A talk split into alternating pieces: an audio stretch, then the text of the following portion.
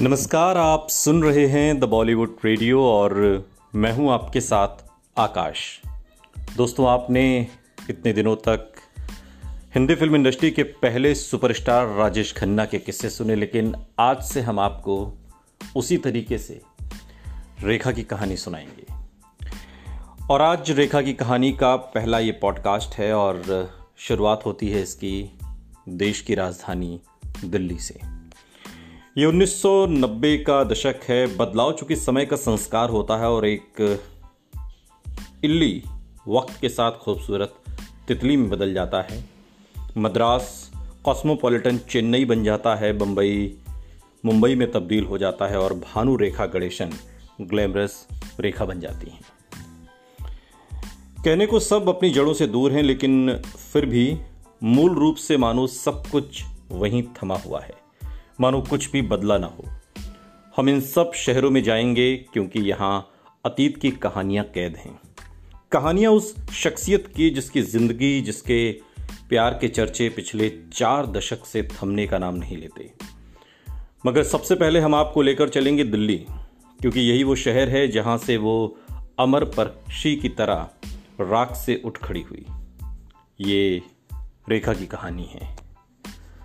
ये देश में उदारीकरण से कुछ साल पहले की बात है। दिल्ली के जो एलिट क्लास था, जो अमीर वर्ग था दरअसल, वो दक्षिणी दिल्ली के छतरपुर की तरफ़ अपने पाँव पसारने शुरू कर चुका था। अस्सी के दशक के आखिर के सालों में अगर आप कुतुब मीनार के आगे बढ़कर गदईपुर की तरफ़ ड्राइव करते हुए जाते तो एक सुनसान सड़क से होते हुए आपकी नज़रें कई फार्म हाउस से गुजरती। ज़मीन के बड़े बड़े टुकड़ों पर बनी कई महल नुमा कोठियाँ फार्म हाउस और इन्हीं में से एक फार्म हाउस का नाम था बसेरा। इसका गेट खुलते ही आप मानो एक दूसरी दुनिया में पहुँच जाते थे। ये सपनों का घर था। खूबसूरत पत्थर और शीशे की कारीगरी से लबरेज, पहाड़ पर बना हुआ। यह आलिशान फार्म हाउस चारों तरफ़ से घने पेड़ों से घिरा हुआ था। यह घर था मुकेश अग्रवाल का। एक मध्यवर्गीय बनिया परिवार में जन्मे मुकेश ने तेरह साल की उम्र में ही पढ़ाई छोड़ दी थी। कई साल तक वो छोटे मोटे काम करता रहा और फिर 1970 के दशक के अंत में 24 साल की उम्र में मुकेश ने एक कंपनी की नींव रखी। ये कंपनी हॉटलाइन ब्रांड के नाम से किचन का सामान बनाती थी। मुकेश के अतीत के पन्ने पलटते हुए मुकेश के दोस्त रहे रिटायर्ड आईपीएस अफसर नीरज कुमार से एक मुलाकात होती है। और इस किस्से में इस मुलाकात का बहुत अहम किरदार है। नीरज कुमार दिल्ली पुलिस के कमिश्नर रह चुके हैं। मुकेश और नीरज की मुलाकात उस वक्त हुई थी जब हॉटलाइन ब्रांड ने उत्तर भारत में धूम मचाई हुई थी।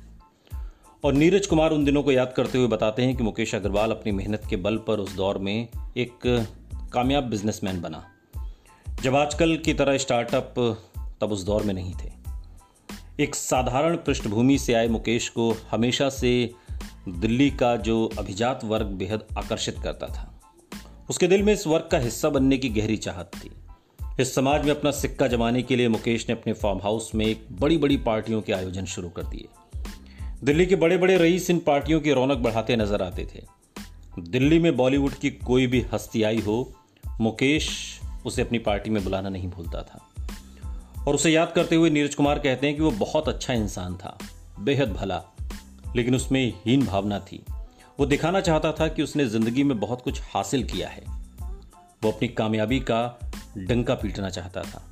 और इसी सनक में मुकेश अक्सर अजीबो गरीब हरकतें भी करता था ताकि किसी तरह बड़े लोगों की नज़र में आ जाए। मसलन उसने एक घोड़ा खरीदा था जिसे वो अपने फार्म हाउस में रखता था। और जब किसी मेहमान के आने की खबर होती तो वो गेट के पास घोड़ा सजाकर उसके ऊपर बैठ जाता था और मेहमान का इंतज़ार करता। ये घोड़ा भी कोई मामूली घोड़ा नहीं था, बल्कि महँगी नस्ल का घोड़ा था।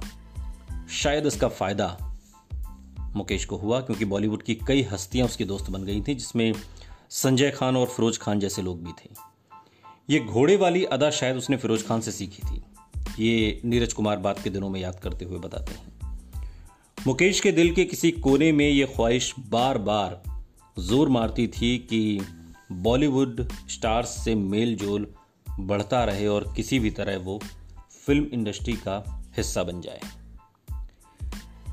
दिल्ली में ये वो दौर था जब हिंदी फ़िल्मों की ग्लैमरस स्टार रेखा और मशहूर फ़ैशन डिज़ाइनर बीना रमानी की अक्सर मुलाकात होती थी।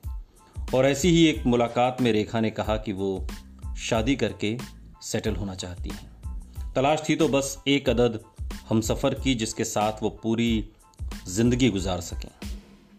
1990 का आगाज़ ही हुआ था कि मुंबई जो अब मुंबई तब तक नहीं बना था और एक शाम रेखा के घर के फ़ोन की घंटी बजी। फ़ोन पर दिल्ली से बीना रमानी थी। वो रेखा की बात एक उनके दीवाने फ़ैन से कराना चाहती थी। बीना ने बताया कि ये दीवाना फ़ैन दिल्ली का एक जाना माना बिजनेसमैन है और बेहद अच्छा इंसान है। इसका नाम मुकेश अग्रवाल है। क्या मैं इसे तुम्हारा नंबर दे दूँ? रेखा ने अपना नंबर देने से मना कर दिया, लेकिन खुद बीना से मुकेश का नंबर ले लिया। उन लम्हों में शायद रेखा को ज़रा भी अंदाज़ा नहीं था कि ये फ़ोन कॉल उनकी ज़िंदगी को हमेशा के लिए बदल कर रख देगी। रेखा की ज़िंदगी की तरह ही मुकेश के जीवन की कहानी भी फिल्मी थी। रेखा की तरह ही मुकेश को भी कभी एक सही हम सफ़र नहीं मिल सका था। शायद उनकी किस्मतों का टकराना तय था। अगला किस्सा अगले पॉडकास्ट में। सुनते रहिए द बॉलीवुड रेडियो। सुनता है सारा इंडिया।